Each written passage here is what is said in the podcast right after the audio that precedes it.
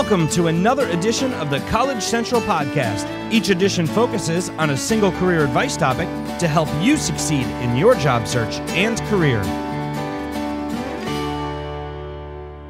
Today's topic Follow up. Confirm your candidacy. Take the initiative to get noticed for job search success. Contacting an employer to follow up on your job application or interview can be intimidating. What if you say the wrong thing? What if you call the wrong person? What if you call too soon or too late? Still, knowing how to follow up is essential to a job search. When done right, you can learn the status of your application and even reiterate your interest in the position to the right person. Done wrong, and you risk coming across like a pest, desperate, or worse. Before you contact a company to follow up on your job application, you need to be absolutely familiar with the job the organization, and the players so that you're not caught off guard. Employers will appreciate your preparedness. Review the company's website for key information, news, organizational leaders, and clients.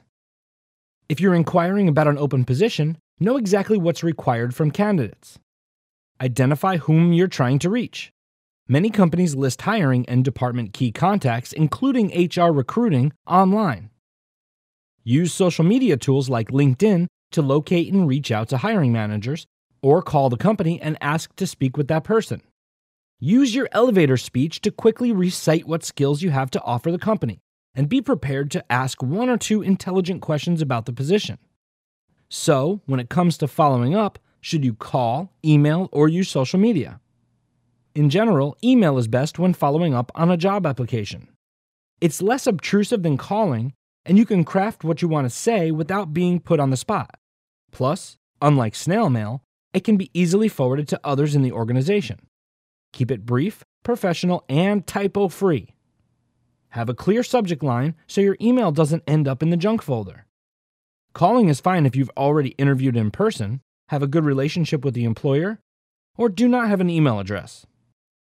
You can also connect with professionals on LinkedIn and ask to meet to discuss your resume or potential opportunities in your industry. Avoid using less professionally focused social media sites. For retail or food service applications, you might follow up in person. Otherwise, avoid just dropping in. Following up in person is generally not recommended. Keep in mind, hiring managers are typically very busy, so highlight what's in it for them when you follow up. Know what to say and how to say it. Keep your introduction short, explain why you're calling, and get to the point. A sample script might be Hello, my name is Jane Smith. I'm calling in regards to the open design assistant position at your agency. I'm a recent graphic design graduate who has interned on campaigns for several auto and beauty companies, and I was hoping to speak to someone about the role. Or introduce yourself and say, I'm calling to confirm that my application for the junior designer position was received. These scripts quickly and directly explain why you are calling, what you have to offer, and what you are looking for. Rehearse what you're going to say ahead of time so that you're not caught off guard during your call. With practice, you'll quickly refine your calling script. As a general rule, allow several days to one week after the anticipated receipt of your application or your interview to follow up unlike thank you notes, which should be sent right away after an interview.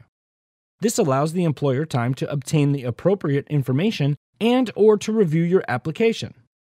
When applying for the job, check for specific contact instructions. Candidates who can't follow directions may be eliminated. Plus, if you wait too long, you risk being forgotten. There's a fine line between being enthusiastic and pushy, inquiring and harassing. If you have interviewed for a role, you can follow up a maximum of two times regarding the position. And if there's still no response, conclude with a polite, I understand you must be busy. Thank you for your time type of final reply. Then move on, don't be a pest. There will be other opportunities awaiting your attention. Okay, let's review.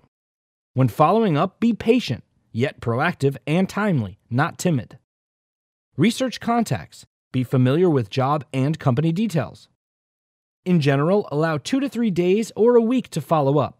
If provided, follow contact instructions. Be prompt. A well timed response demonstrates interest and enthusiasm. Craft brief, professional emails with clear subject lines. Keep calls to the point and polite.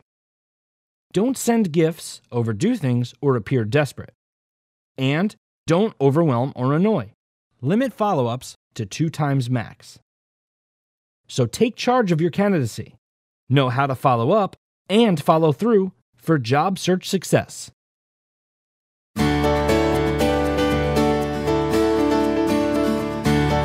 Thanks for listening to this edition of the College Central Podcast.